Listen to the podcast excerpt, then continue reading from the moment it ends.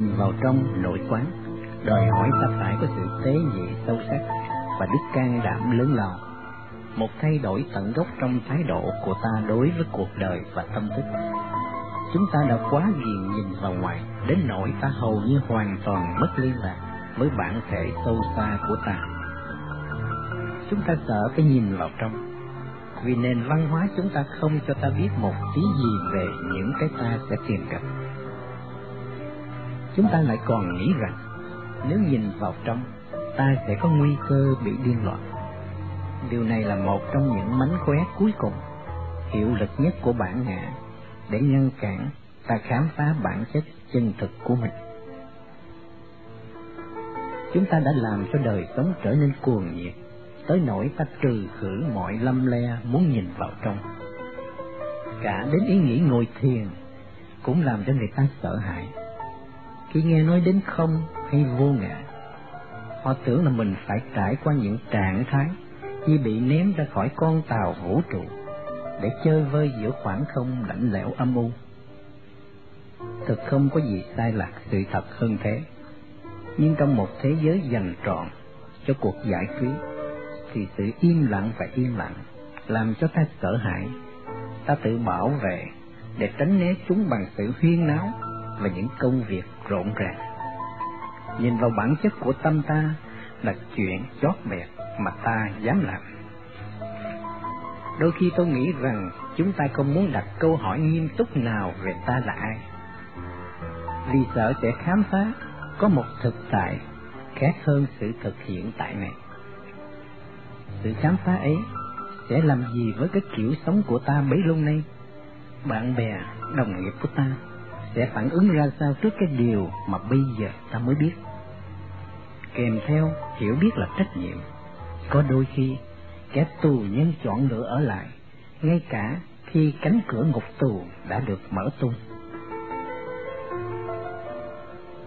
Những hứa hẹn của giác ngộ Trong thế giới hiện nay, ít có những mẫu người thể hiện được những đức tính do sự trực ngộ bản tâm đem lại. Bởi thế thật khó cho chúng ta tưởng tượng được giác ngộ ra sao.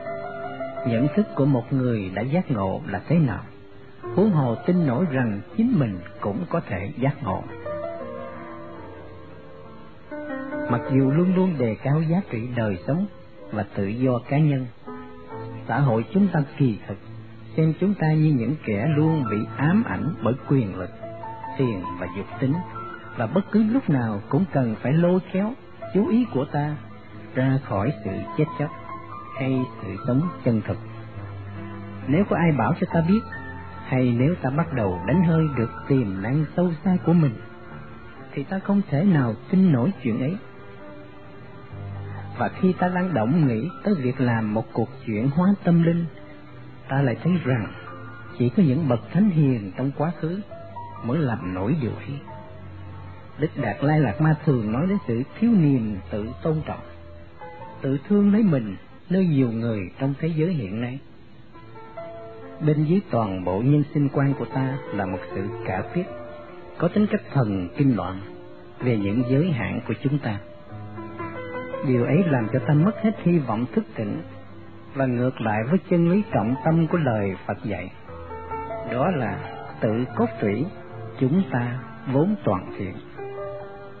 Ngay cả khi có thể nghĩ đến chuyện đạt giác ngộ, thì chỉ cần nhìn vào những gì làm nên cái tâm thường ngày của ta, giận dữ, tham lam, ganh tị, ác ý, bạo tàn, nhục dục, sợ hãi, lo lắng, dao động cũng đủ làm cho ta không còn hy vọng gì đạt giác ngộ nếu ta không được bảo cho biết rõ về tự tính thanh tịnh của tâm và về khả năng ta chắc chắn có thể thực chứng được tự tính ấy nhưng sự giác ngộ vốn thực có, và có nhiều bậc thầy đã giác ngộ hiện còn sống trên trái đất.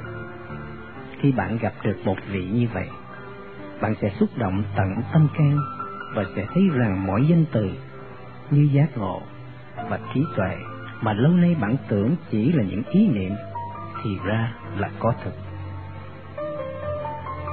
Mặc dù đầy những nguy hiểm, thế giới hiện nay vẫn là một cõi thật hấp dẫn. Tâm thức Tây Phương đang dần mở ra trước những tri kiến khác nhau về thực tại. Những bậc thầy vĩ đại như Đức Đạt Lai Lạt Ma và mẹ Teresa có thể được trông thấy trên màn ảnh truyền hình. Nhiều bậc thầy Đông Phương đang viếng thăm và giảng dạy giáo lý và Tây Phương. Mà những sách vở từ mọi truyền thống huyền học đang càng ngày càng có nhiều độc giả. Tình trạng tuyệt vọng của hành tinh này đang dần dần đánh thức mọi người tỉnh dậy để thấy sự cấp thiết phải thay đổi trên một phạm vi rộng lớn có tính cách toàn cầu.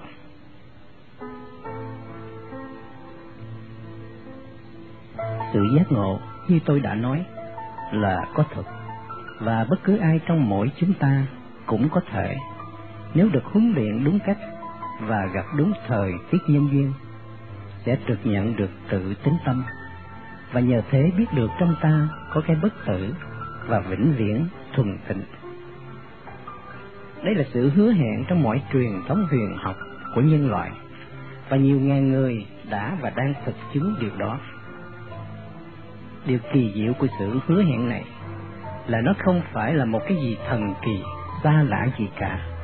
Nó không phải chỉ dành cho một số ít người xuất sắc được chọn lọc, mà dành cho toàn thể loài người. Và khi trực nhận được bản tâm, thì thấy như lời các thiền sư bảo, nó bình thường một cách kỳ lạ. Chân lý về tâm không phải là một cái gì rắc rối bí truyền, nó kỳ thực là lương tri sâu xa khi ta trực ngộ bản tâm, thì những tầng lớp mê lầm rơi rụng. Thực sự không phải là bản thành phật, mà bạn chỉ có chấm dứt mê hoặc, hết bị ảo tưởng, lừa dối. Và thành phật không có nghĩa là thành một siêu nhân, có nhiều quyền năng tâm linh, mà thành một con người đúng nghĩa.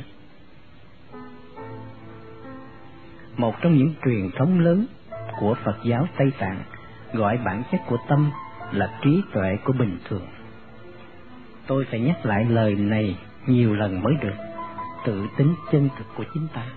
Với bản tính của mọi sự vật không phải là một cái gì lạ lùng. Điều mỉa mai là chính cái thế giới mà ta gọi là thường nhật ấy mới thực lạ lùng. Một màn ảo hóa ly kỳ tinh vi của cái thấy mê lầm trong sinh tử Chính cái thấy lạ lùng ấy đã làm ta mù mắt đối với bản tính tự nhiên bình thường của tâm. Hãy thử tưởng tượng những vị Phật đang nhìn xuống chúng ta. Các ngài sẽ kinh ngạc đau buồn xiết bao để thấy sự khôn lanh chết người và tính phức tạp trong cái vô minh của chúng ta. Đôi khi, chính vì ta vẫn thường rắc rối một cách không cần thiết, mà khi được một bậc thầy khai thị bản tâm, ta không thể tin được rằng nó quá đơn giản như thế cái tâm thường ngày của ta, bảo ta rằng không thể thế được. Phải có cái gì khác hơn thế chứ? Chắc phải huy hoàng hơn, phải có nhiều hào quang xẹt xung quanh ta. Có chư thiên với đầu tóc vàng ống bay lả tả, từ trên trời xà xuống, gặp ta mà loan tin. Thế là bạn đã được khai thị bản tâm rồi đấy. Hoàn toàn không có cái màn ấy đâu. Vì trong nền văn hóa chúng ta chúng ta đã quen đánh giá tri thức quá cao, nên ta cứ tưởng rằng muốn giác ngộ thì cần phải có một trí thông minh phi thường. Tây Tạng có một ngạn ngữ rằng, nếu bạn quá thông minh, bạn có thể hụt mất hoàn toàn cái cốt thủy. Petrun Rinpoche nói, cái tâm duy ly có vẻ hay đấy, nhưng chính nó là hạt giống của mê lầm. Con người có thể bị ám ảnh bởi chính những lý thuyết của mình và hụt mất cái cốt tủy trong mọi sự. Ở Tây Tạng chúng tôi thường nói, lý thuyết giống như những miếng vá trên chiếc áo, có ngày cũng phải cũ mòn. Tôi xin kể cho bạn nghe một mẫu chuyện lý thú. Một bậc thầy vĩ đại vào thế kỷ trước có một đệ tử rất ngu đần. Ông đã giảng dạy nhiều lần, cố khai thị cho y trực ngộ bản tâm, mà y vẫn không ngộ. Cuối cùng, bậc thầy nổi giận bảo, Này, người hãy mang bao lúa mạch này lên trên đỉnh núi xa kia, nhưng không được dừng lại nghỉ, phải đi một mạch cho tới đỉnh núi. Người đệ tử tuy ngu đần, song có lòng sùng kính và hoàn toàn tin tưởng nơi thầy, nên đã làm y như lời thầy dạy. Bào lúa rất nặng, nhưng y vẫn mang lên dốc núi không dám dừng lại nghỉ. Y cứ đi, đi mãi như vậy, và cái bao mỗi lúc một nặng thêm. Y phải mất một thời gian dài, và cuối cùng, khi lên tới đỉnh núi, y thả cái bao ngồi phịch xuống đất, kiệt sức vì mệt nhọc, nhưng bắt đầu thư giãn nhẹ nhàng. Y cảm thấy gió núi mát lạnh trên mặt, tất cả sự trơ lì đối với giác ngộ nơi y bỗng tan biến cùng với cái tâm thường ngày của y. Mọi sự dường như ngừng phát lại.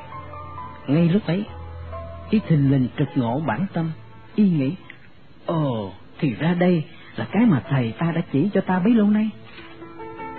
Y chạy xuống núi trở về, và trái với mọi quy ước thường ngày, y đâm sầm vào phòng thầy.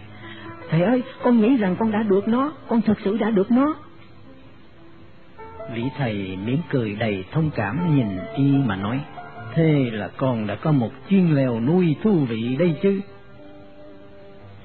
Ngay cả bạn, bất kể bạn là ai, cũng có thể có cái kinh nghiệm mà người môn đệ kia đã gặp trên đỉnh núi, và chính cái kinh nghiệm ấy sẽ đem lại cho bạn đức tính vô ý để điều đình với sống chết.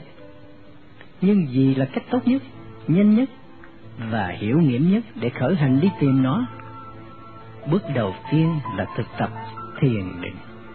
Chính thiền định dần dần thanh lọc cái tâm thường ngày, lột mặt nạ nó, làm cho kiệt quệ những ảo tưởng và tập quán của nó, để chúng ta có thể vào đúng thời tiết trực nhận ra ta là ai.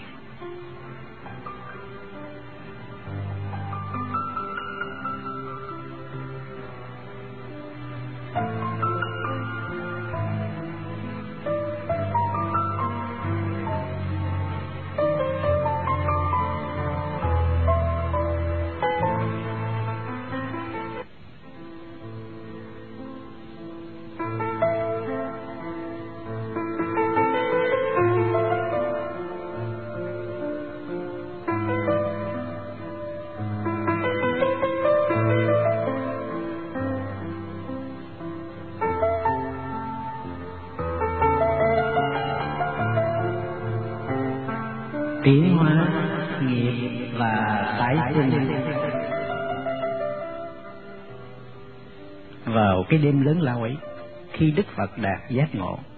Tương truyền rằng ngài đã kinh quá nhiều giai đoạn của sự tỉnh thức.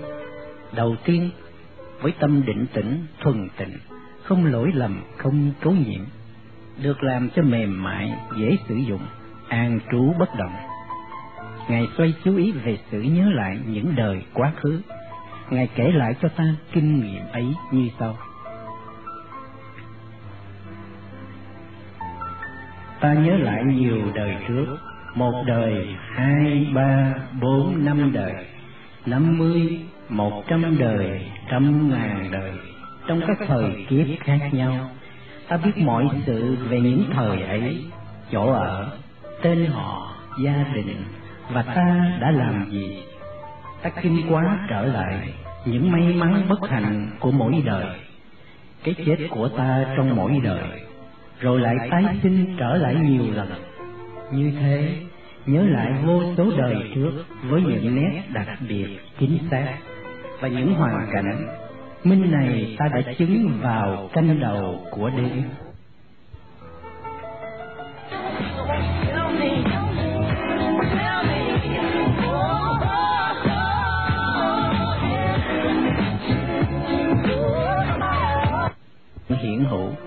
trong những người Kitô vào thở, sơ khai của lịch sử Kitô giáo, và tồn tại với nhiều hình thức cho đến thời Trung Cổ. Origen, một trong những người có ảnh hưởng nhất trong những cha nhà thờ, đã tin tưởng sự có trước của linh hồn và đã viết vào thế kỷ thứ ba mỗi linh hồn đến thế giới này được tăng cường bởi vinh quang hay bị yếu kém bởi những thất bại trong những đời trước của nó. Mặc dù Kitô giáo cuối cùng đã chối bỏ niềm tin tái sinh, ta vẫn có thể tìm dấu vết niềm tin ấy qua tư tưởng thời phục sinh trong những trước tác của những thi sĩ lãng mạn chính như Blake and Sherry. và cả đến trong một con người như tiểu thuyết gia Honoré de Balzac.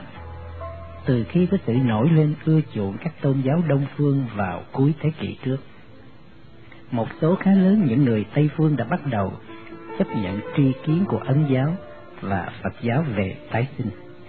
Một trong những người này là Henry Ford, kỹ nghệ gia nổi tiếng, thương người đã viết.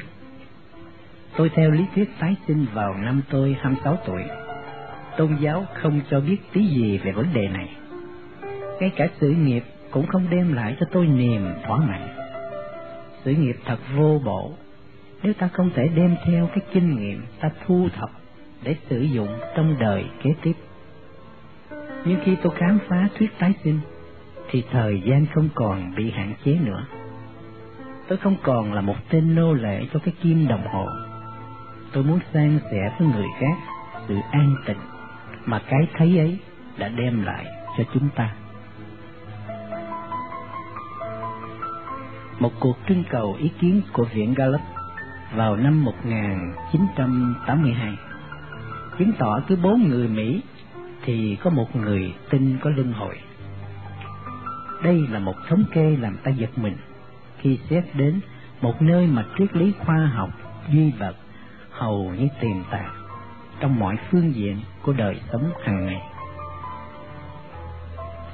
Tuy nhiên, phần đông người ta chỉ có khái niệm lờ mờ về đời sống sau khi chết và hoàn toàn không biết nó ra như thế nào. Luôn luôn người ta bảo tôi rằng họ không thể nào tin nổi một chuyện không có bằng cứ hiển nhiên. Nhưng sự không tin của họ đâu phải là bằng chứng để nói không có đời sao chứ. Voltaire nói, chung quy sinh ra lần nữa cũng không là chuyện lạ lùng gì hơn chuyện sinh ra lần này. Tôi thường hỏi, nếu ta đã từng sống trước đây, thì tại sao ta không nhớ? Nhưng tại sao ta không nhớ, lại có nghĩa rằng trước kia ta chưa từng sống? Chung quy, những kinh nghiệm tuổi thơ hay của hôm qua, hay cả đến những điều ta vừa nghĩ một giờ trước, rất sống động khi chúng xảy ra.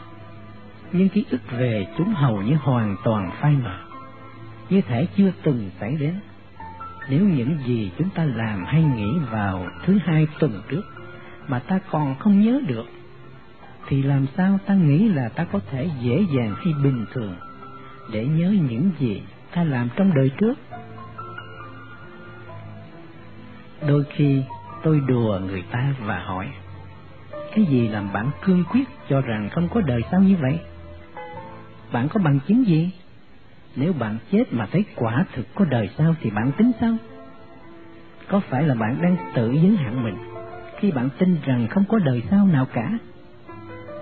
Có phải là có lý hơn nếu bạn cứ đặt một nghi vấn về đời sau, hay ít nhất có thái độ cởi mở về điều ấy, mặc dù không có cái mà bạn gọi là bằng chứng cụ thể? Cái gì sẽ làm bằng chứng cụ thể là có đời sau?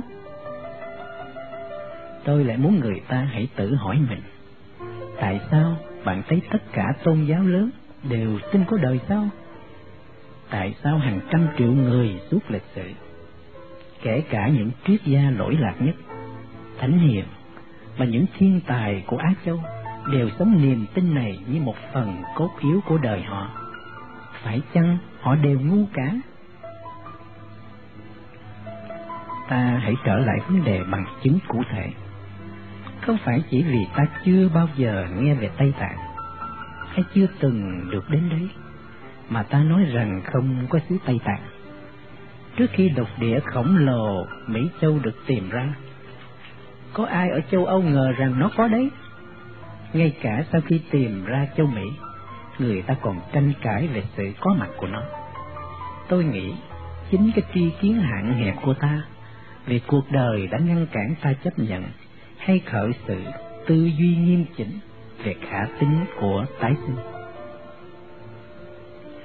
May thay, chuyện chưa hết. Những người nào trong chúng ta có tu tập tâm linh như tu thiền chẳng hạn, sẽ khám phá ra nhiều chuyện về tâm thức của chúng ta mà từ trước ta chưa biết đến.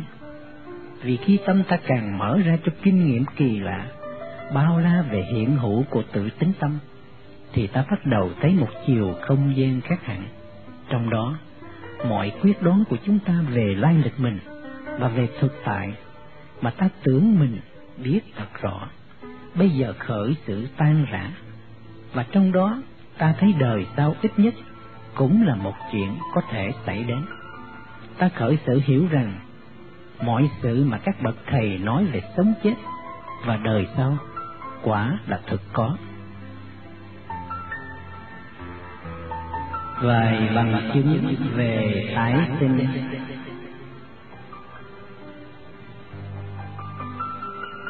Hiện nay đã có rất nhiều sách nói về những chứng cứ của những người tuyên bố họ có thể nhớ lại đời trước. Tôi đề nghị nếu bạn thực tình muốn hiểu về tái sinh, thì hãy điều nghiên việc này với tâm trạng cởi mở và càng nhiều tinh thần phân tích càng tốt. Trong số hàng trăm câu chuyện về tái sinh có thể kể ra đây, có một chuyện làm tôi thích thú đặc biệt. Đó là câu chuyện của một người đàn ông trung niên ở Norfolk, Anh Quốc, tên Arthur Flaudu. Năm 12 tuổi, ông ta có kinh nghiệm về những tâm ảnh sống động của một đô thị lớn nào đó ở giữa một sa mạc. Một trong những hình ảnh xuất hiện nhiều lần trong trí ông là một ngôi đền chạm trổ từ một mỏm đá. Những hình ảnh lạ lùng này cứ trở lại trong trí ông. Nhất là khi ông nhặt những hòn tỏi màu hồng và màu cam trên bờ biển cạnh nhà. Khi lớn lên, những chi tiết về đô thị trong tâm trí càng rõ hơn. Ông thấy thêm nhiều tòa nhà, đường xá, lính và đường đến đô thị xuyên qua một con kênh hẹp. Mãi lâu về sau, hoàn toàn tình cờ, ông xem một phim tài liệu về đô thị Petra cổ của Jordan. Ông rất ngạc nhiên khi trông thấy lần đầu tiên hình ảnh mà ông đã thấy nhiều lần trong trí qua nhiều năm. Ông cho biết ông chưa hề đọc sách vở gì về Petra. Những linh kiến của ông trở thành nổi tiếng và sự xuất hiện của ông trên truyền hình của đài BBC làm chính phủ Jordan lưu ý đề nghị đưa ông bằng phi cơ đến xứ Jordan cùng với một phóng viên quay phim của đài BBC. Trước khi phái đoàn xuất hành, Arthur Flaudu được giới thiệu với một nhà khảo cổ chuyên về Petra, đã viết một quyển sách về thành phố này. Nhà khảo cổ lấy làm lạ lùng trước sự hiểu biết rành mạch của ông ta. Một vài điều ông nói ra chỉ có một chuyên gia khảo cổ về vùng ấy mới biết được. Đài BBC ghi lại sự mô tả của Arthur Flaudu về Petra trước khi đi để so sánh. Flaudu nêu lên ba địa điểm trong linh kiến của mình về Petra. Một, mỏm đá hình núi lửa ở ngoài đô thị. Một ngôi đền nhỏ ở đấy, ông tin rằng ông đã bị giết vào thế kỷ thứ nhất trước Thiên Chúa. Và một, xây cất bất thường trong thành phố mà các nhà khảo cổ rất quen thuộc, nhưng họ không biết để làm gì. Chuyên gia khảo cổ không nhớ có mỏm đá nào như vậy, và tỏ vẻ hoài nghi khi ông ta đưa cho Flaudu xem một bức ảnh chụp đô thị Pisa. Ông lấy làm kinh ngạc vì Flaudu chỉ đúng cái nơi có di tích ngôi đền.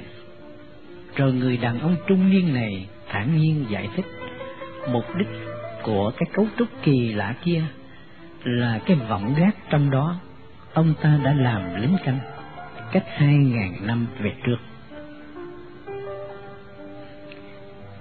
Một số lớn những tiên đoán của ông chứng tỏ rất chính xác. Khi đoàn đến gần thành Petra, Arthur Flounder chỉ chỗ mỏm đá kỳ bí, và khi vào thành, ông đến ngay vọng gác, không cần nhìn bản đồ, chứng minh cái cách lạ lùng mà thời xưa đã sử dụng để điểm danh lính gác. Cuối cùng, ông đi đến nơi mà ông bảo ông đã bị một mũi kiếm của kẻ thù đâm chết vào thế kỷ thứ nhất trước Tây Lịch, và lại chỉ ra những địa điểm khác, mục đích của những cấu trúc chưa khai quật được tại đô thị này. làm sao giải thích được sự hiểu biết lạ lùng của Arthur Flounder ngoại trừ sự tái sinh luân hồi.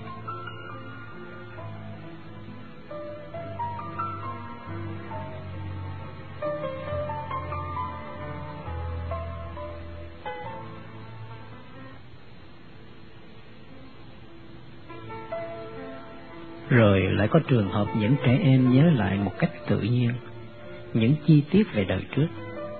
Nhiều trường hợp như vậy đã được tiến sĩ Ian Stevenson thuộc Đại học Virginia sưu tập. Một tường thuật về những ký ức của một trẻ em về đời quá khứ đã gây sự chú ý của Đức Đạt Lai Lạt Ma.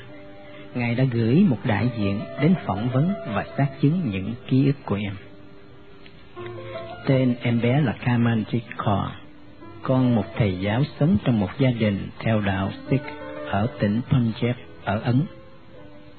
Một ngày kia, khi đi coi hội chợ với cha tại một khu làng, tình cờ cô bé bảo cha đưa đến một làng khác, cách đó không xa. Cha cô rất ngạc nhiên hỏi tại sao. Cô bảo, Con không có gì ở đây, đây đâu có phải là nhà của con. Cha hãy đưa con đến làng đó đi. Một cái bạn học và con đang cỡ xe đạp, thì chúng con bị xe buýt đụng. Bạn con chết ngay con bị thương ở đầu tai mũi. Con được đưa đi khỏi chỗ xảy ra tai nạn và đến nằm trên một cái ghế dài trước một tòa án nhỏ gần đó.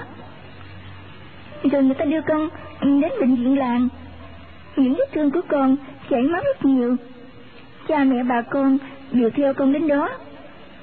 Vì bệnh viện làng không đủ phương tiện họ tính đưa con đi Ambala. Khi các bác sĩ nói không cứu con được nữa, con đã yêu cầu đưa con về nhà. Cha cô bé lấy làm kinh ngạc. Nhưng vì cô bé năng nỉ, ông phải đưa cô đến khu làng cô muốn. Khi đến gần, cô bé nhận ra ngay chỉ chỗ đụng xe và gọi một chiếc xích lô. Cô bảo xe ngừng khi họ đến một cụm nhà mà cô bảo đã từng ở đó người cha vẫn không tin cô, nên hỏi những người ở đấy xem họ có biết gia đình mà cô Kalmatic Kaur đã mô tả. Họ xác nhận quả có việc như thế và bảo người cha cô bé rằng Rishma, tên cô gái trước kia, khi chết đã được 16 tuổi, chết trong xe trên đường từ bệnh viện về nhà. Người cha hết sức bực bội, bảo cô bé họ nên trở về Xong cô đi ngay tới nhà cũ, đòi bức ảnh cô chụp ở trường và ngắm nhìn thích thú. Khi ông nội và chú của cô Risma đến, thì cô bé nhận ra ngay, nói đúng tên họ. Cô chỉ cái phòng riêng của cô và đưa cha cô đi xem những phòng khác trong nhà. Rồi cô đòi những quyển sách học cũ, đôi vòng bạc và những cái nơ cùng với bộ quần áo mới màu maroon cô của Krishna giải thích đấy là những vật sở hữu của Krishna ngày xưa. Hôm sau cô gặp tất cả những bà con cũ và khi tới giờ lên xe buýt trở về, cô bé không chịu, bảo cha rằng cô sẽ ở lại, nhưng cuối cùng ông đã năn nỉ cô bé cùng về. Gia đình khởi sự ráp câu chuyện lại. Kalmajikor đã ra đời 10 tháng sau khi Krishna chết. Mặc dù chưa đi học, em bé vẫn thường làm bộ đọc sách và nhớ được tất cả tên bạn trong tấm ảnh ở trường học. Kanmanchik cũng thường đòi mặc áo maroon. Cha mẹ cô bé khám phá ra rằng Krishna đã được tặng một bộ quần áo màu ấy mà em rất thích, nhưng chưa được mặc. Điều cuối cùng mà em bé nhớ về đời trước của mình là những ánh sáng trên chiếc xe hơi bỗng vụt tắt trên đường từ bệnh viện về nhà. Có lẽ đấy là lúc em bé chết.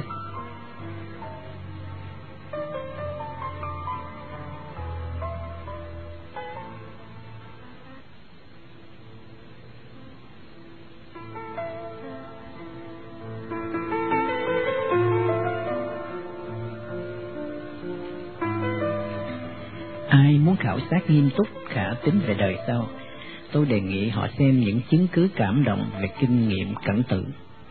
Rất nhiều người sống lại đã phát sinh một niềm xác tin rằng cuộc đời vẫn tiếp tục sau khi chết. Nhiều người trong đó không có tín ngưỡng, cũng chưa từng có kinh nghiệm tâm linh nào.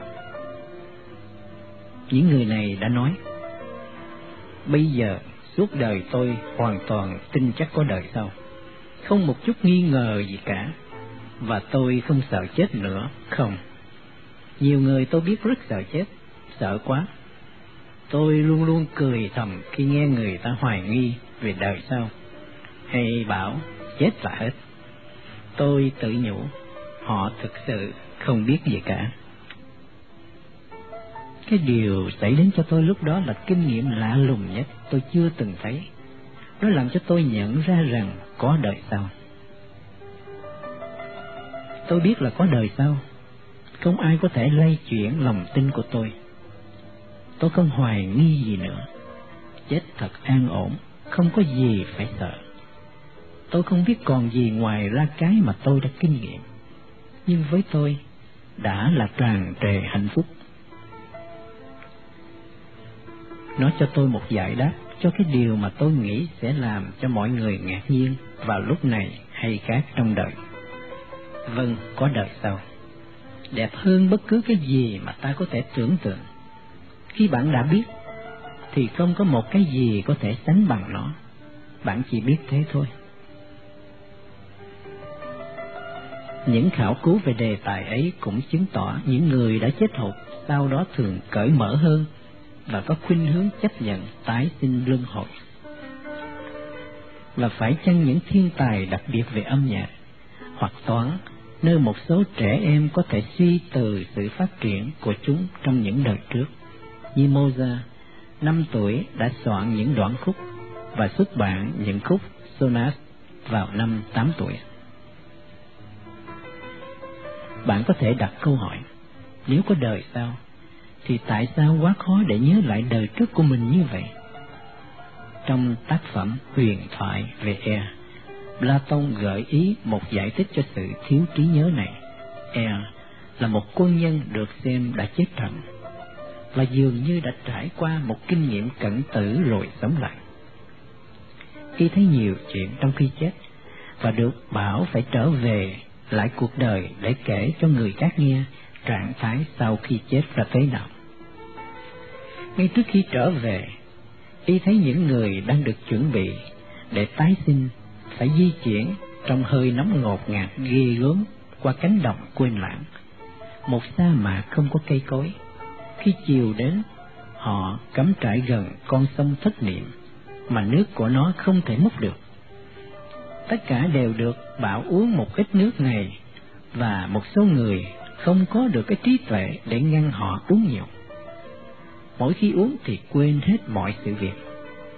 E không được phép uống nước và khi y thức dậy, y thấy mình đang nằm trên giàn hỏa và có thể nhớ lại tất cả những gì y đã thấy, nghe. Có chăng một định lực chung để làm cho ta hầu như quên hết mọi sự về thời gian và nơi chốn ta đã sống trước kia? Hay chỉ vì quá nhiều kinh nghiệm, phạm vi và cường độ của chúng quá lớn đã xóa hết những ký ức của chúng ta về những đời quá khứ? Đôi khi tôi tự hỏi, chúng sẽ giúp ta được bao nhiêu nếu ta nhớ được, hay lại còn làm cho chúng ta rối ren thêm?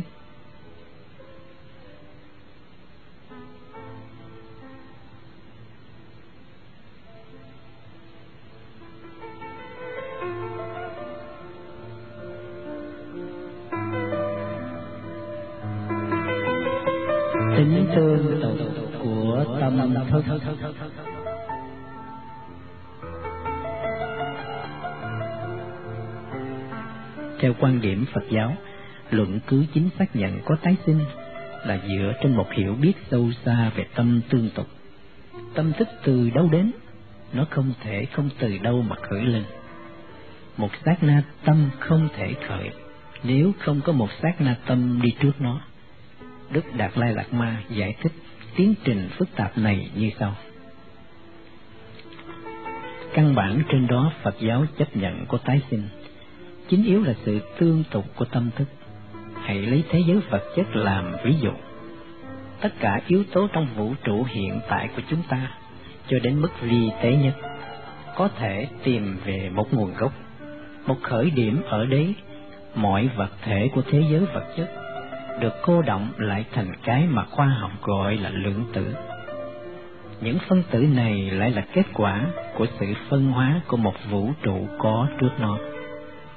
Bởi thấy có một chu kỳ miên viễn, trong đó vũ trụ thành và hoại, rồi lại tái sinh. Tâm cũng tương tự như thế.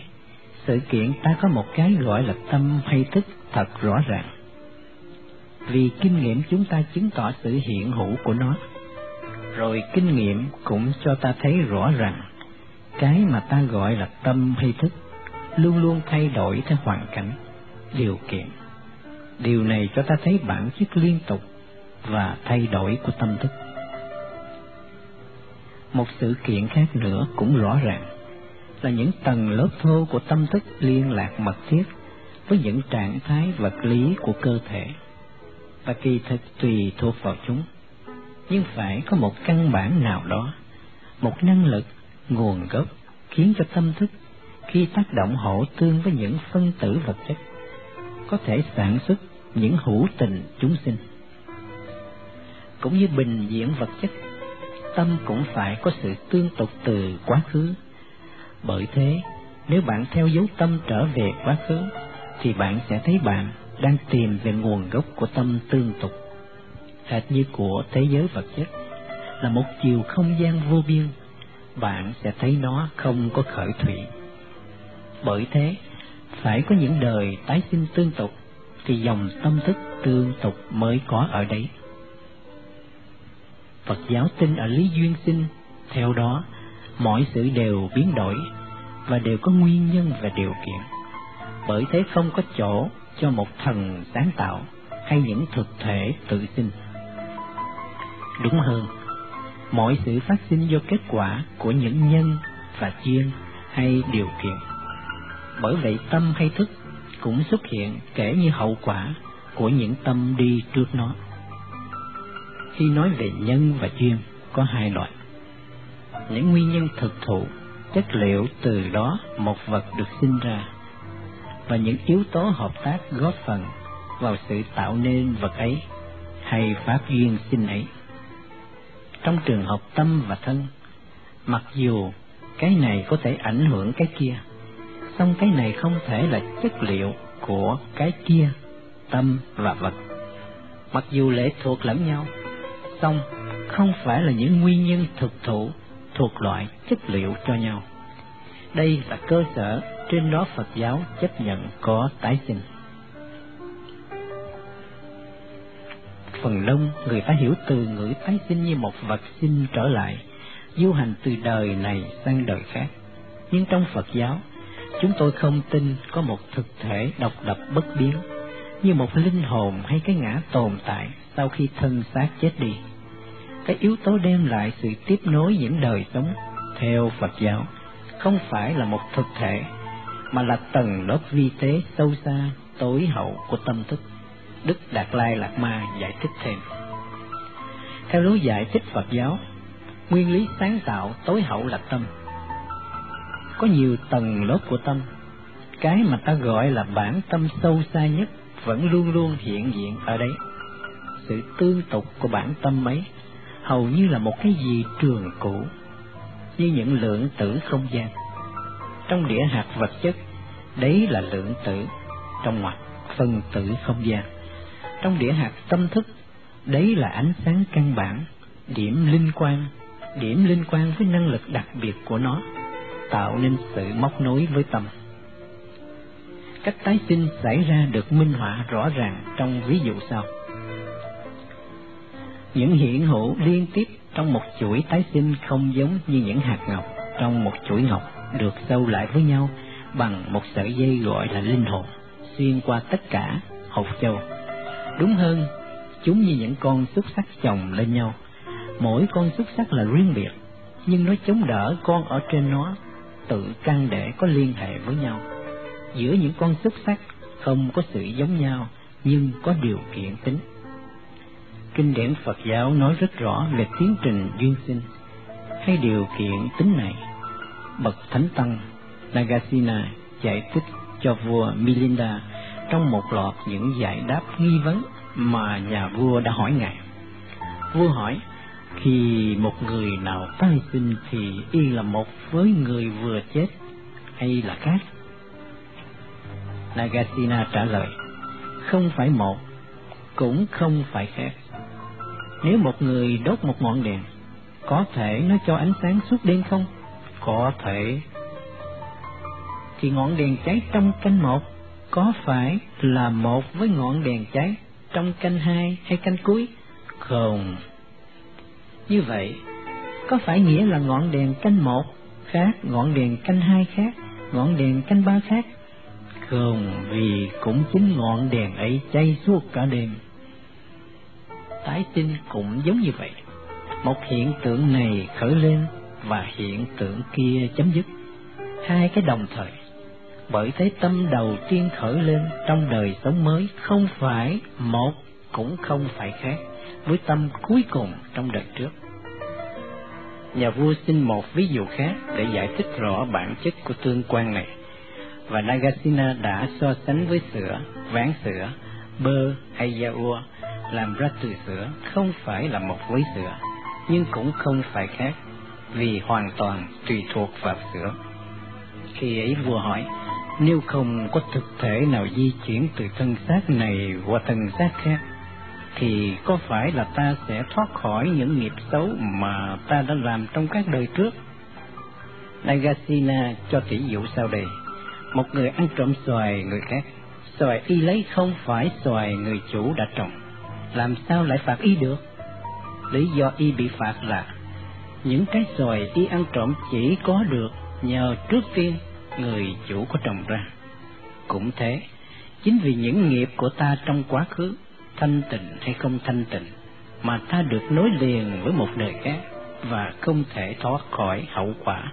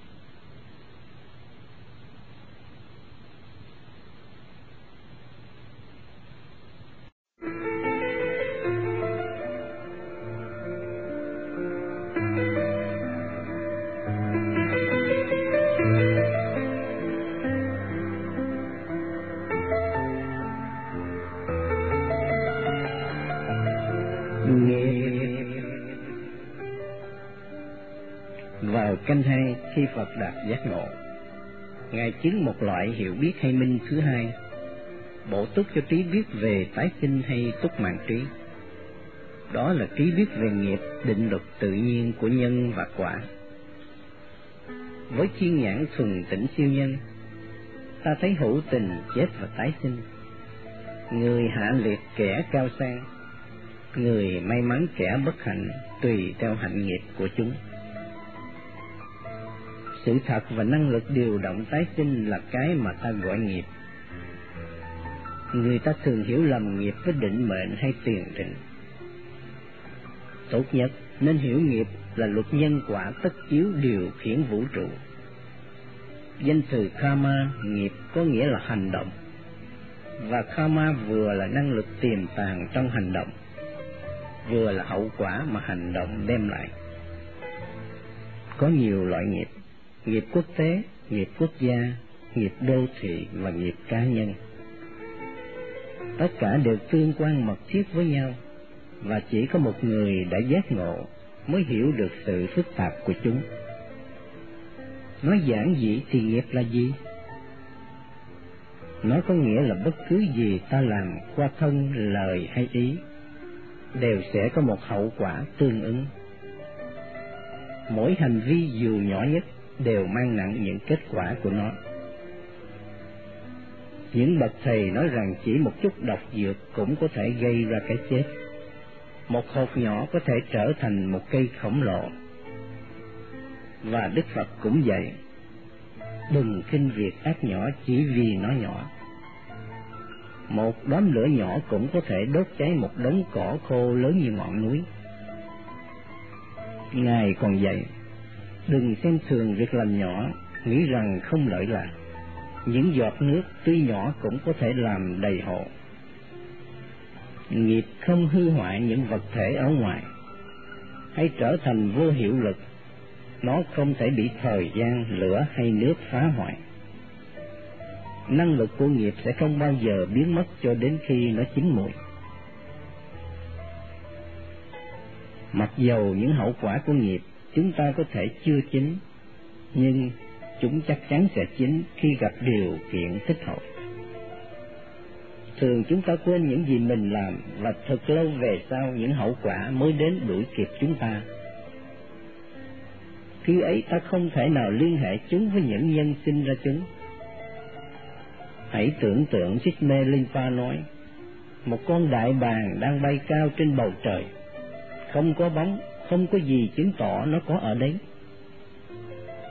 Rồi thình lình nó rình mồi, lặn xuống và xà xuống đất. Và khi nó rớt xuống thì cái bóng đe dọa của nó xuất hiện. Những hậu quả hành động chúng ta thường bị chuyển hạn ngay cả vào những đời sau. Chúng ta không thể gán một nguyên nhân duy nhất vì bất cứ biến cố nào cũng có thể là một pha trộn vô cùng phức tạp của nhiều nghiệp chính cùng một lúc. Bởi thế, chúng ta có khuynh hướng cho rằng mọi sự tình cờ xảy đến cho chúng ta.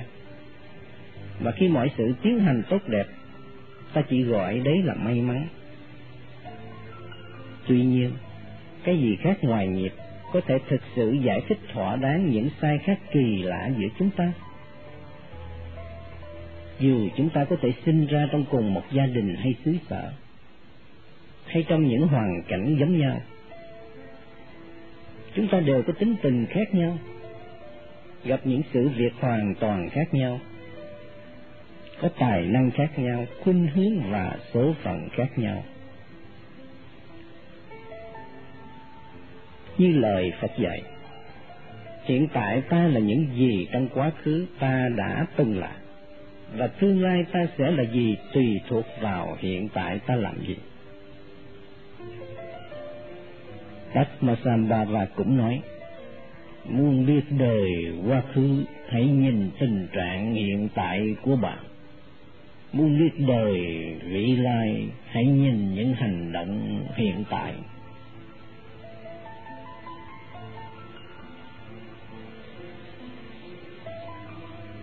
Thiện tâm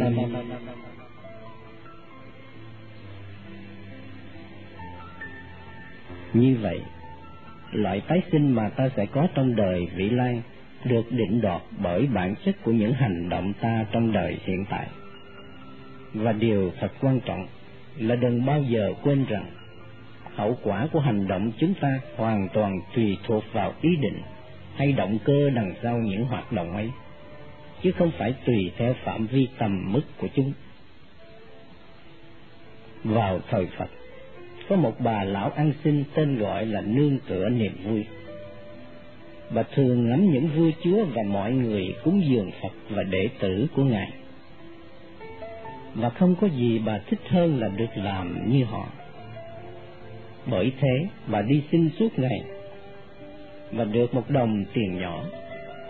Bà đem đồng tiền ấy đi mua một ít dầu. Người bán dầu bảo bà không mua gì được với đồng tiền ít ỏi ấy.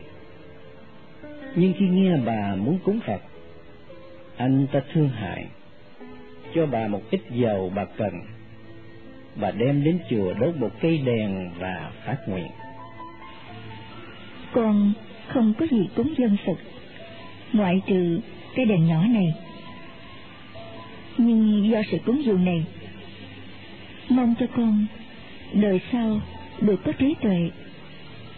Mong cho con giải thoát tất cả hữu tình ra khỏi bóng tối ngu si. Mong cho con tịnh hóa tất cả những cấu uế chướng ngại của họ và đưa họ đến giải thoát. Đêm Mỹ, tất cả các ngọn đèn đều cháy hết cả dầu. Nhưng vào lúc bình minh, ngọn đèn của bà lão vẫn tiếp tục cháy. Khi tôn giả một kiền liên đi thâu lại những cây đèn, khi trông thấy ngọn đèn còn cháy sáng, đầy dầu và bất mới, Ngài nghĩ, không lý gì để cho cây đèn này cháy vào ban ngày.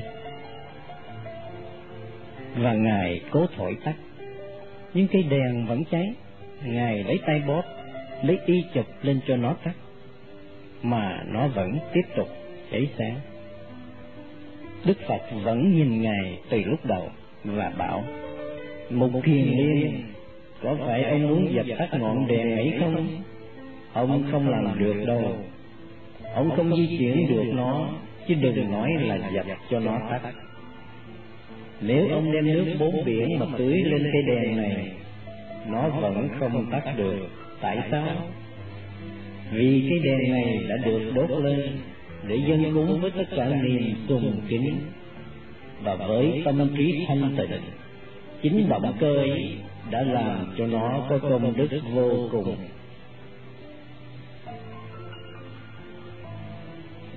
Khi Đức Phật nói lời này, thì bà lão ăn xin đi đến Ngài và Ngài nói lời thọ ký cho bà trong tương lai sẽ thành Phật, hiểu là ánh sáng ngọn đèn.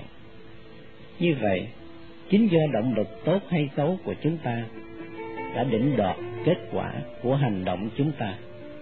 Santideva nói, tất cả niềm vui có được trên đời đều do muốn an lạc cho kẻ khác. Tất cả đau khổ trên đời này đều do muốn hạnh phúc cho chính mình vì luật nhân quả là không lầm lẫn và không thể tránh. Mỗi khi ta hại người khác là ta đang tự hại mình. Mỗi khi ta đem lại hạnh phúc cho người khác là ta đang đem lại cho chính chúng ta hạnh phúc tương lai. Bởi thế, Đức Đạt Lai Lạt Ma nói, nếu bạn cô hàng phục những động lực ích kỷ, giận dữ, vân vân và phát triển lòng từ bi đối với người khác thì cuối cùng bạn sẽ được lợi lạc hơn nhiều cho chính bạn. Bởi thế tôi thường bảo những người ích kỷ khôn ngoan nên thực hành kiểu đó. Những kẻ ích kỷ dại dột thì luôn luôn nghĩ về chính mình. Và kết quả là không được cái gì. Người ích kỷ khôn ngoan thì nghĩ tới người khác, giúp đỡ người khác càng nhiều càng tốt và được kết quả là chính họ cũng nhận được lợi lạc. Niềm tin vào tái sinh cho ta thấy có một thứ công bằng, tối hậu hay thiện tính trong vũ trụ. Chính thiện tính ấy mà tất cả chúng ta đang cố phơi bày làm cho hiển lộ. Bất cứ khi nào chúng ta có hành động tích cực là ta đang tiến đến về nó. Khi ta hành động tiêu cực là ta bích lấp nó và khi ta không thể biểu lộ nó trong đời sống và hành động của ta, thì ta cảm thấy đau khổ, bất mãn. Vậy, nếu bạn muốn rút ra một thông điệp từ sự kiện tái sinh, thì đó sẽ là phát triển thiện tâm, mong muốn người khác được hạnh phúc lâu dài. Và hành động để được có hạnh phúc ấy, đức đạt lai lạt ma nói không cần xây chùa không cần triết lý rắc rối. Trí não ta trái tim ta là ngôi chùa của ta. Triết lý của tôi là lòng tốt.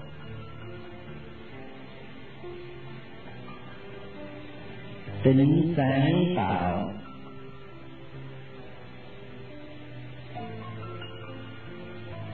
Nghiệp như vậy không có tính cách định mệnh hay tiền định nghiệp là khả năng của chúng ta để sáng tạo và để thay đổi. Nó sáng tạo vì chúng ta có thể định đoạt cách thức và lý do chúng ta hành động.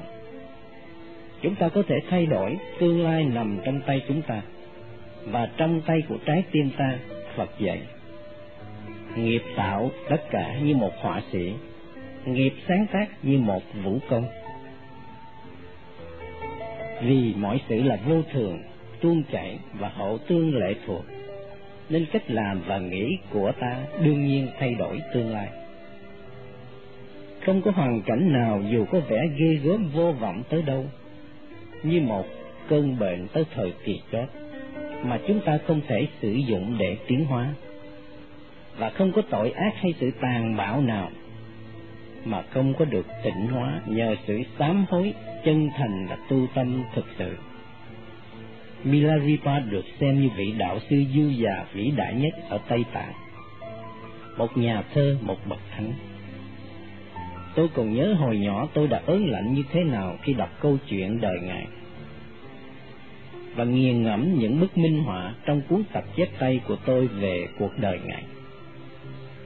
Khi còn trẻ Milarepa đã được huấn luyện làm phù thủy và với tà thuật ngài đã giết và tàn hại vô số người thế nhưng nhờ ăn năn sám hối và những nỗi đau khổ nhọc nhằn mà ngài đã phải chịu đựng với vị thầy vĩ đại Mapa ngài đã có thể lọc sạch tất cả ác nghiệp ngài tiến lên đến sự giác ngộ, trở thành một nguồn cảm hứng cho hàng triệu người sau qua nhiều thế kỷ ở Tây Tạng chúng tôi nói ác nghiệp có một điều hay. Đó là nó có thể được tịnh hóa, bởi vậy luôn luôn còn có hy vọng. Ngay cả những kẻ sát nhân và những kẻ trọng tội ghê gớm nhất cũng có thể thay đổi và vượt qua cái hoàn cảnh đưa họ đến tội lỗi. Hoàn cảnh hiện tại của chúng ta, nếu biết sử dụng khéo léo, có trí tuệ có thể gợi hướng cho ta thoát khỏi dây trói của đau khổ. Những gì đang xảy ra cho ta hiện tại phản ảnh nghiệp quá khứ của ta. Nếu ta biết điều ấy và biết thực sự, thì mỗi khi đau khổ hay khó khăn giáng xuống cho ta, ta sẽ không xem chúng đặc biệt như một thất bại hay tai họa, hay xem đau khổ như một sự trừng phạt nào đó chúng ta cũng không trách kẻ khác hay tự ghét mình. Chúng ta xem đau khổ mà ta đang trải qua cũng như sự hoàn tất của những kết quả của nghiệp quá khứ. Người Tây Tạng nói rằng, đau khổ là một cái chổi quét sạch những nghiệp ác của ta. Chúng ta lại còn nên cảm ơn sự đau khổ vì đấy là một cái nghiệp đang đi đến kết thúc. Chúng ta biết rằng sự may mắn một kết quả tốt của nghiệp có thể trôi qua nếu ta không khéo sử dụng. Nhưng rủi ro kết quả của ác nghiệp, quả có thể đem lại cho chúng ta một cơ hội tuyệt diệu để tiến hóa. Với người Tây Tạng, nghiệp có một ý nghĩa thiết thực sống động trong đời sống hàng ngày. Họ sống những nguyên lý của nghiệp, trong sự hiểu biết sự thật của nó, và đây là căn bản của đạo đức Phật giáo họ hiểu nghiệp là một tiến trình tự nhiên và công bằng bởi thế, nghiệp gợi cho họ có được một ý thức trách nhiệm cá nhân trong bất cứ việc gì của họ làm. Hồi tôi còn bé, gia đình tôi có một nô bộc kỳ diệu tên là Ape Rogi thương tôi rất mực. Ông ta thực là một người thánh thiện, suốt đời không bao giờ hại ai. Mỗi khi tôi nói hay làm điều gì có hại, ông liền nhẹ nhàng nói ồ, thế không phải.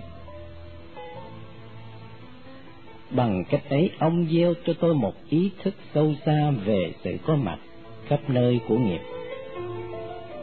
Và hầu như một thói quen máy móc để chuyển hóa những phản ứng của tôi, nếu tôi có một ý tưởng tai hại.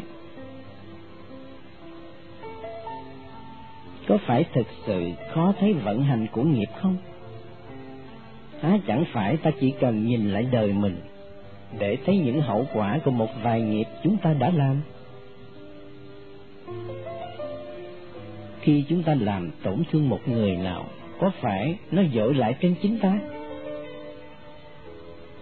Có phải chúng ta còn lại một hoài niệm đen tối đắng cay và bóng đen của sự tự ghét hoài niệm và bóng đen đó chính là nghiệp những thói quen và những nỗi sợ của chúng ta cũng thế. Là do nghiệp, hậu quả của những hành động, lời nói, tư tưởng ta đã làm trong quá khứ. Nếu ta xem xét những hành động của ta và thực sự ý thức về chúng, ta sẽ thấy rằng có một mẫu mực luôn luôn trở lại trong những hành động của ta. Bất cứ lúc nào ta có hành động xấu, nó liền đưa đến đau khổ khi ta có hành động tốt, cuối cùng sẽ có kết quả là hạnh phúc.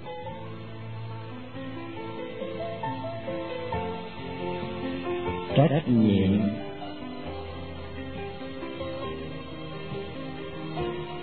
Tôi vẫn thường xúc động về sự xác nhận của những báo cáo về kinh nghiệm cảnh tự vì nó cho thấy rõ ràng sự thật về nghiệp. Một trong những yếu tố chung của kinh nghiệm cẩn tự một yếu tố đã gợi nhiều suy nghĩ là sự thấy lại toàn cảnh cuộc đời. Hình như rằng những người trải qua kinh nghiệm này không những thấy lại những chi tiết sống động nhất của cuộc đời đã qua, mà còn có thể chứng kiến những ẩn ý trọn vẹn nhất của những gì họ đã làm. Quả thế, họ kinh quá toàn thể những hậu quả hành động của họ trên người khác và tất cả những cảm giác mà họ đã khơi dậy trong người khác, có thể rất là kinh khủng. Mọi sự trong suốt cuộc đời trải ra trước mắt tôi tôi hổ thẹn vì nhiều chuyện tôi đã kinh quá. Vì lúc đó dường như tôi có một cái biết khác, không những tôi thấy lại những gì tôi đã làm, mà còn thấy ảnh hưởng việc làm ấy trên người khác tôi nhận ra rằng ngay những ý tưởng của ta cũng không mất. Cuộc đời tôi trải ra trước mắt tôi. Mọi cảm xúc tôi đã từng có trong đời, tôi đều cảm thấy. Và mắt tôi chỉ cho tôi thấy cái căn bản là những cảm xúc ấy đã ảnh hưởng đến đời tôi như thế nào. Đời tôi đã làm gì bấy lâu nay để ảnh hưởng đến những cuộc đời của người khác? Tôi chính là những người mà tôi đã làm tổn thương. Và tôi chính là người mà tôi làm sung sướng. Đấy là một sự sống lại mọi ý nghĩ tôi đã nghĩ, mọi lời tôi đã nói, mọi việc tôi đã làm. Cùng với hậu quả của từng ý nghĩ, lời nói, hành vi của tôi đối với mọi người và bất cứ người nào ở trong tầm ảnh hưởng tôi dù tôi có biết họ hay không, cộng thêm hậu quả của mỗi ý nghĩ, lời nói và hành động, tôi đối với thời tiết, cây cối, loài vật, đất, nước, lửa, gió, tôi nghĩ rằng những chứng cứ này đáng được xem xét thật nghiêm túc. Chúng sẽ giúp tất cả chúng ta nhận chân được những hàm ẩn của hành động, lời nói và ý nghĩ chúng ta. Và buộc chúng ta trở nên có trách nhiệm tôi đã để ý rằng nhiều người cảm thấy bị đe dọa trước thực tại về nghiệp. Vì họ bắt đầu hiểu được, họ không thể thoát khỏi định luật tự nhiên của nó. Có nhiều người tuyên bố họ coi thường nghiệp, nhưng tận tâm để họ vẫn có những hoài nghi sâu xa về sự phủ nhận của nó. Ban ngày họ có thể hành động hoàn toàn coi khinh đạo đức, nhưng khi một mình ban đêm, tâm họ thường u ám và dao động cả đông lẫn tây đều có những lối đặc biệt đưa ra cái cách họ hiểu về nghiệp để tránh né trách nhiệm. Ở phương đông người ta dùng nghiệp để làm cái cớ khỏi giúp đỡ người khác. Bảo rằng, người nào khổ là do cái nghiệp của họ. Trong thế giới tư tưởng tự do ở phương Tây thì ngược lại. Những người Tây phương tin vào nghiệp có thể nhảy cảm và cẩn thận quá lố và bảo rằng thực sự nếu ta giúp người nào, tức là can thiệp vào cái nghiệp của họ, một cái gì họ phải tự lo liệu lấy cho mình. Thật là một cách né tránh phản lại lòng nhân đạo. Có lẽ ta nên cho rằng cái nghiệp của chúng ta là tìm cách giúp đỡ họ. Tôi biết nhiều người giàu có, tài sản họ có thể tàn phá họ. Khi nó làm tăng thêm thói ích kỷ và lười biếng nhưng họ cũng có thể tóm lấy cơ hội mà tài sản đem lại để giúp đỡ người khác. Và khi làm thế, giúp đỡ cho chính họ. Đừng bao giờ quên rằng chính quả hành động, lời nói và ý nghĩ mà ta có quyền chọn lựa. Và nếu ta chọn lựa, ta có thể chấm dứt đau khổ và nguyên nhân đau khổ và giúp cho tiềm năng chân thực của ta, phật tính thức dậy trong ta chừng nào phật tính này hoàn toàn tỉnh thức, chừng nào chúng ta được giải thoát khỏi vô minh và hòa nhập với tâm giác ngộ bất tử, thì ta mới có thể chấm dứt vòng sống chết. Như vậy, giáo lý dạy ta, nếu ta không chịu đảm nhận toàn trách nhiệm cho chính mình trong đời hiện tại, thì sự đau khổ của chúng ta sẽ tiếp tục dài dài không những một vài đời mà hàng ngàn đời chính nhận thức nghiêm trọng này đã làm cho những người theo phật xem những đời sau còn quan trọng hơn cuộc đời này. Vì còn có nhiều điều chờ đợi chúng ta trong tương lai. Cái thấy trường kỳ ấy chủ động lối sống của họ. Họ biết rằng nếu chúng ta vì một đời này mà không nghĩ gì đến tương lai vô tận, thì cũng giống như điên rồ đem tất cả tiền dành dụm được cả đời vào một cuộc rượu duy nhất, không cần biết hậu quả nhưng nếu chúng ta tuân theo luật nhân quả và đánh thức thiện tâm, lòng từ bi trong ta, nếu chúng ta thanh lọc dòng tâm thức và dần dần khơi dậy trí tuệ của tự tính, thì chúng ta có thể thành một con người đúng nghĩa và cuối cùng sẽ giác ngộ. Albert Einstein nói một con người là một phần của toàn thể vũ trụ, một phần được giới hạn trong thời không. Nó tự xem mình những tư tưởng cảm giác của mình, như là cái gì tách biệt với toàn thể. Đây là một loại ảo tưởng của tâm thức. Ảo tưởng này là một nhà tù giam giữ chúng ta, giới hạn chúng ta vào những dục vọng riêng và chỉ yêu mến vài người gần chúng ta nhất. Nhiệm vụ chúng ta là phải giải thoát mình khỏi ngục tù ấy bằng cách nới rộng vòng bi mẫn để bao gồm tất cả sinh loài và tất cả thiên nhiên trong vẻ đẹp của nó.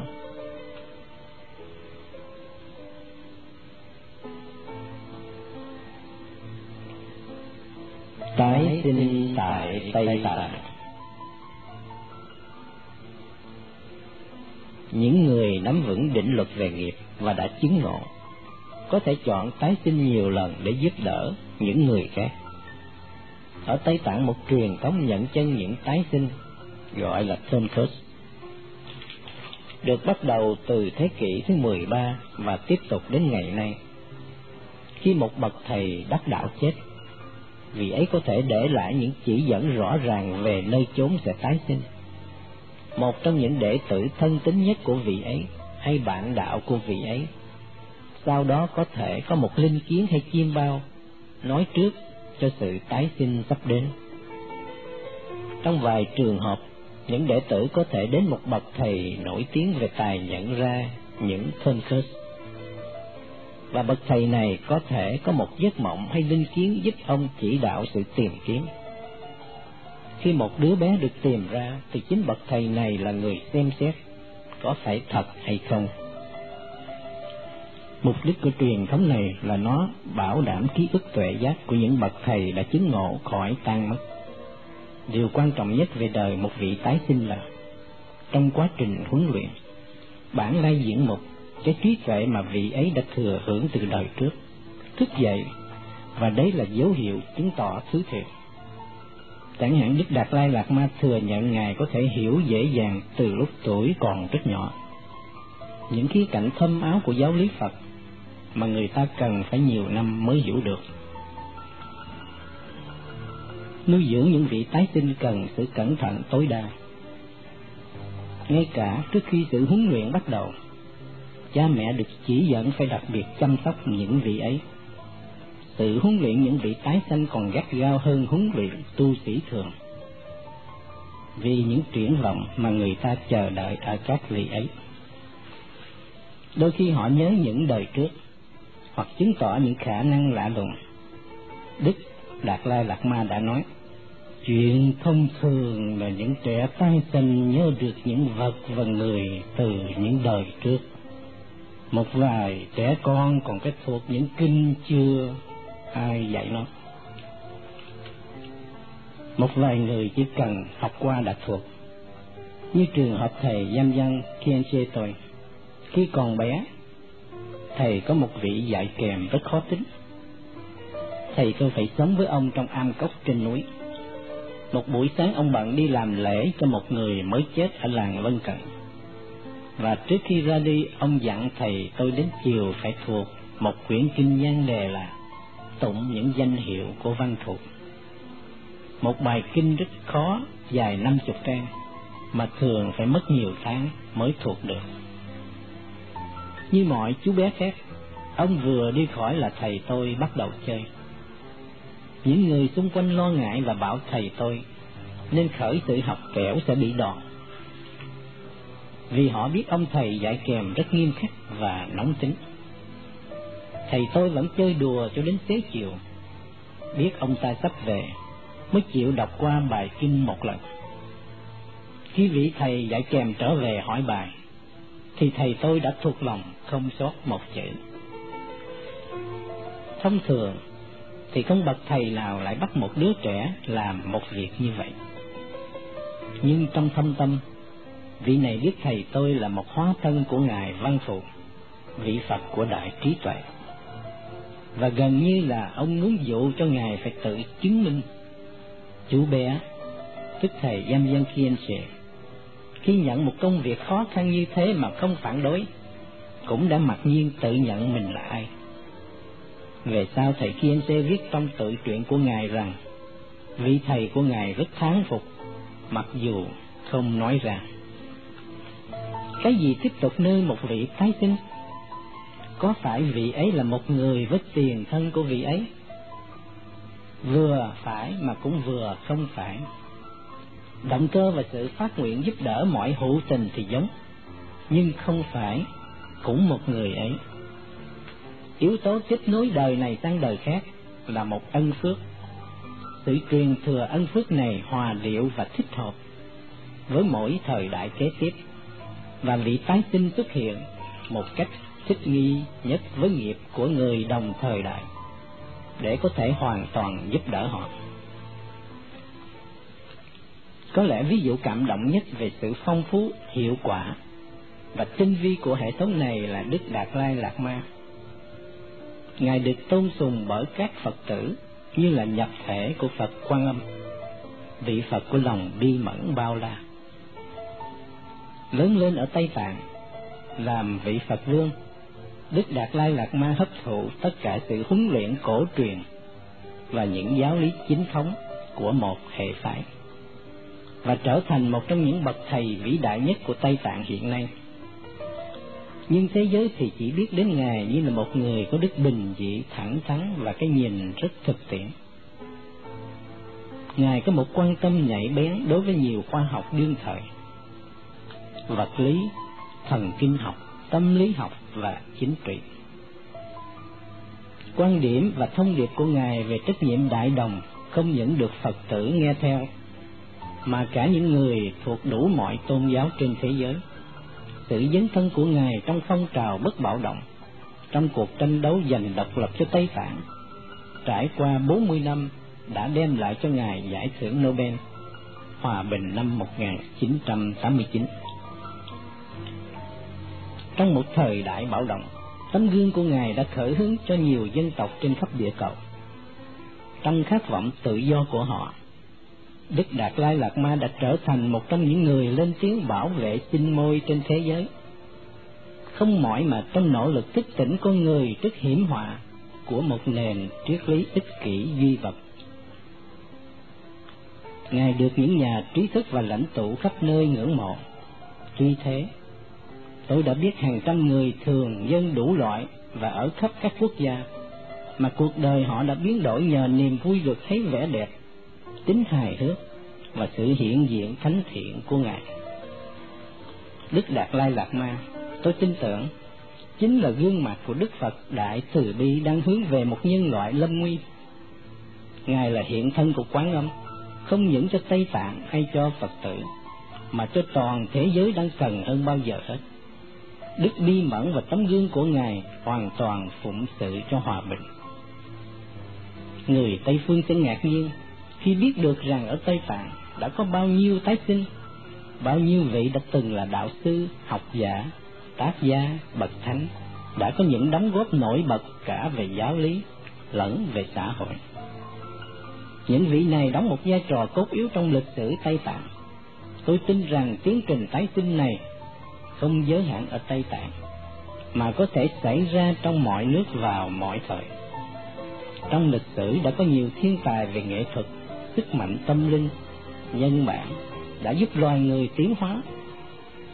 Tôi nghĩ đến Gandhi, Einstein, Abraham Lincoln, mẹ Teresa, đến Shakespeare, đến Thánh Francis, đến Beethoven, đến Michelangelo. Khi người Tây Tạng nghe đến những vị ấy, họ liền bảo ngay đấy là những Bồ Tát. Và mỗi khi tôi nghe về họ, về tác phẩm, tri kiến của họ, tôi rất xúc động trước sự vĩ đại của tiến trình rộng lớn mà chư Phật và các bậc thầy đã tỏa ra để giải thoát hữu tình và cải thiện thế giới. Bạc Đô và những thực tại khác Danh từ Bạc Đô trong tạng ngữ chỉ có nghĩa là một chuyển tiếp hay một khoảng hở giữa sự hoàn tất một trạng huống và sự bắt đầu một trạng huống khác.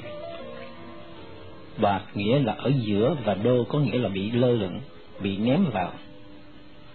Bạc đô là một danh từ trở thành nổi tiếng do sự nổi tiếng của cuốn Tử thư Tây Tạng. Từ khi bản dịch tác phẩm ấy ra đời đầu tiên năm 1927, quyển sách đã khơi dậy một sự chú ý lớn lao trong số những nhà tâm lý học văn sĩ triết học ở Tây Phương và đã bán ra hàng triệu bản. Nhân đề tử thư Tây Tạng do dịch giả người Mỹ Evans Wins đặt ra. Phỏng theo tác phẩm danh tiếng và cũng được đặt nhân đề sai lạc như thế, tử thư Ai Cập. Tên thật của quyển sách là Bạc Đô Thokron có nghĩa là sự giải thoát lớn do nghe trong cõi trung gian.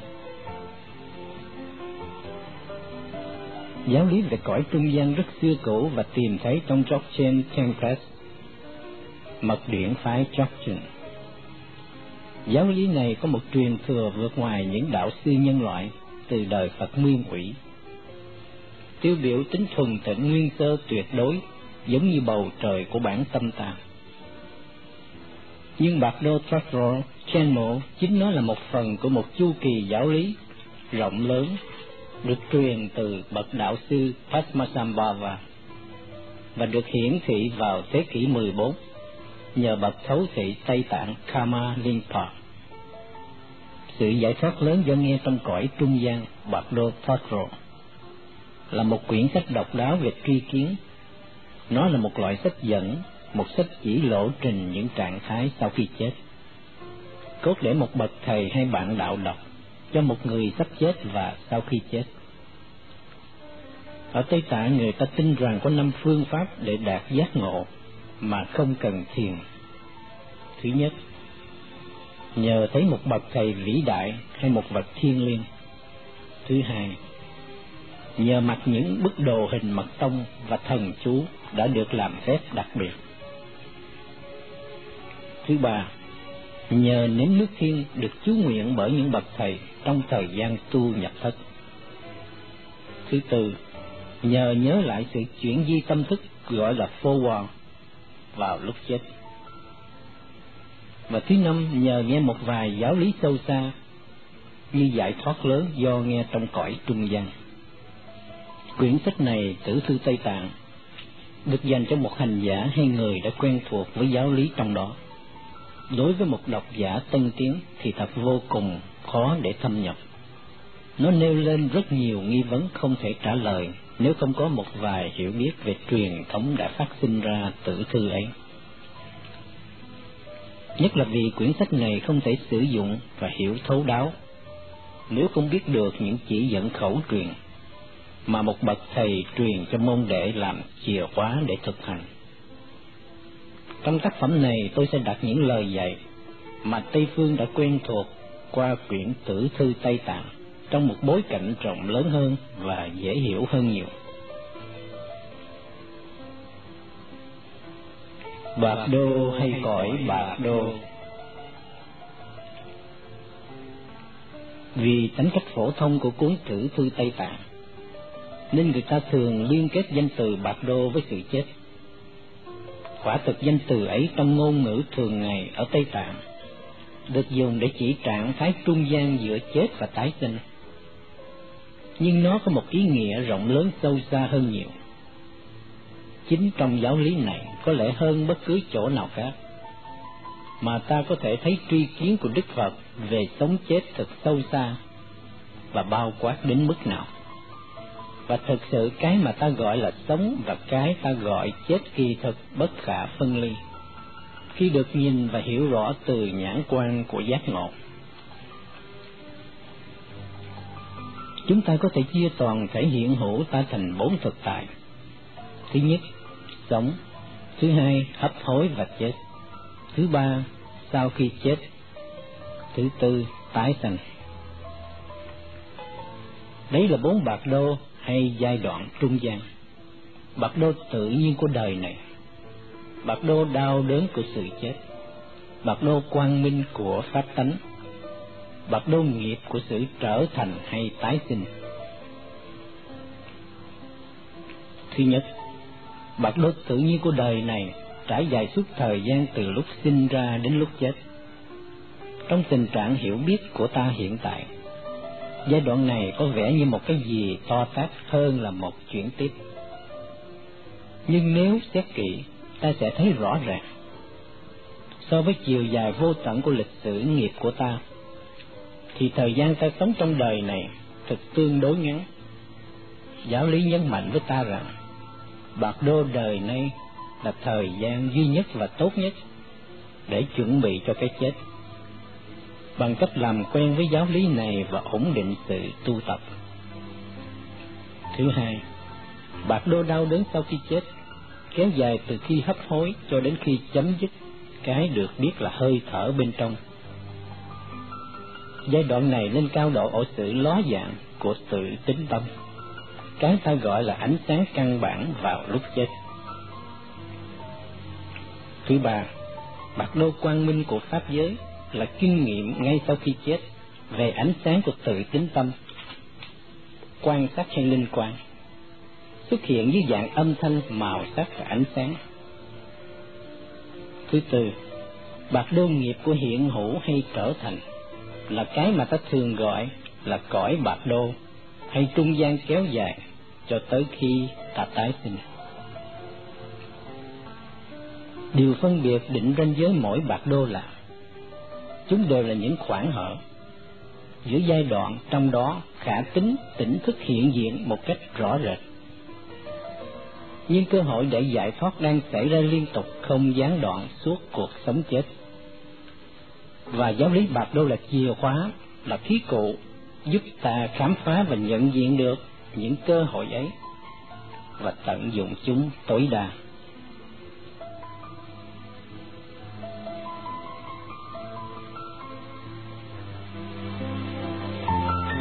Bất chấp và cơ hội. Một trong những đặc tính chính yếu của những bạc đô nghĩa là giai đoạn trung gian. Đấy là những thời kỳ vô cùng bất định.